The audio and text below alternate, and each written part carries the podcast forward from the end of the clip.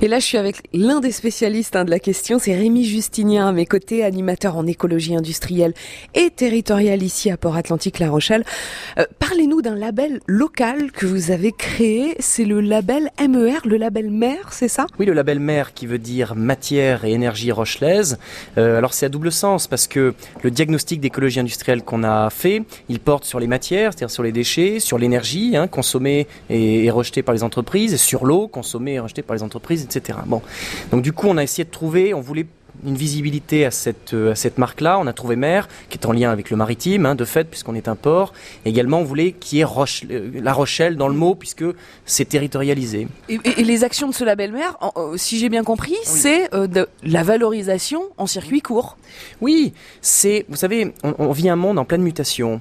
Euh, Jusqu'ici, tout ce qui était l'énergie, toutes ces les questions de l'eau, ce sont des questions qui étaient traitées plutôt de Paris, qui étaient, pas, qui étaient assez centralisées.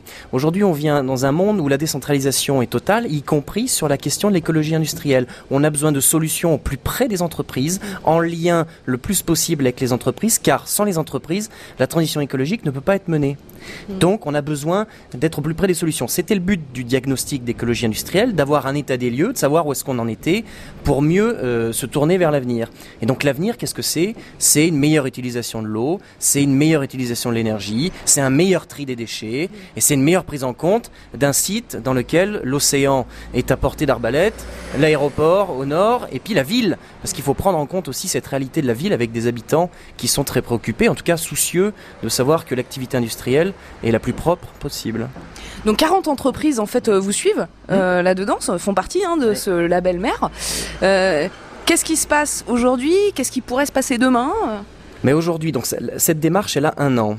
Elle, elle, a commencé en mai 2016 et elle a déjà rassemblé 40 entreprises, euh, de la grosse entreprise de Solvay, Bolloré Sica, jusqu'à la petite entreprise du pôle de réparation navale, hein, AISLEC, CETA, qui est une entreprise de peinture, bon, Le Camus et compagnie. Bon, donc elle, euh, elle rassemble toutes ces entreprises et d'ores et déjà des synergies ont lieu. C'est la récupération des eaux de pluie sur les toitures qui, vont ensuite dans les process des entreprises. Par exemple, Ekium euh, est consommateur, consommateur d'eau et a besoin d'eau dans son process. Bon, aujourd'hui c'est de l'eau du réseau. Demain, on essaie de voir avec Sika si elle peut pas consommer des eaux de toiture. Mmh. Euh, quelles sont les autres synergies? Ben, C'est la synergie entre le port de pêche qui veut massifier des produits coquillés, c'est-à-dire des produits des moules, des produits des huîtres, avec une entreprise qui s'appelle Ovive, mmh. qui est à Périgny. Et donc voilà, donc vous voyez, c'est, on est sur l'ouest Rochelais sur cette démarche-là, mais on essaie aussi de se tourner vers Périgny, vers Villeneuve-les-Salines, vers même Rochefort, où on a des partenariats de plus en plus étroits.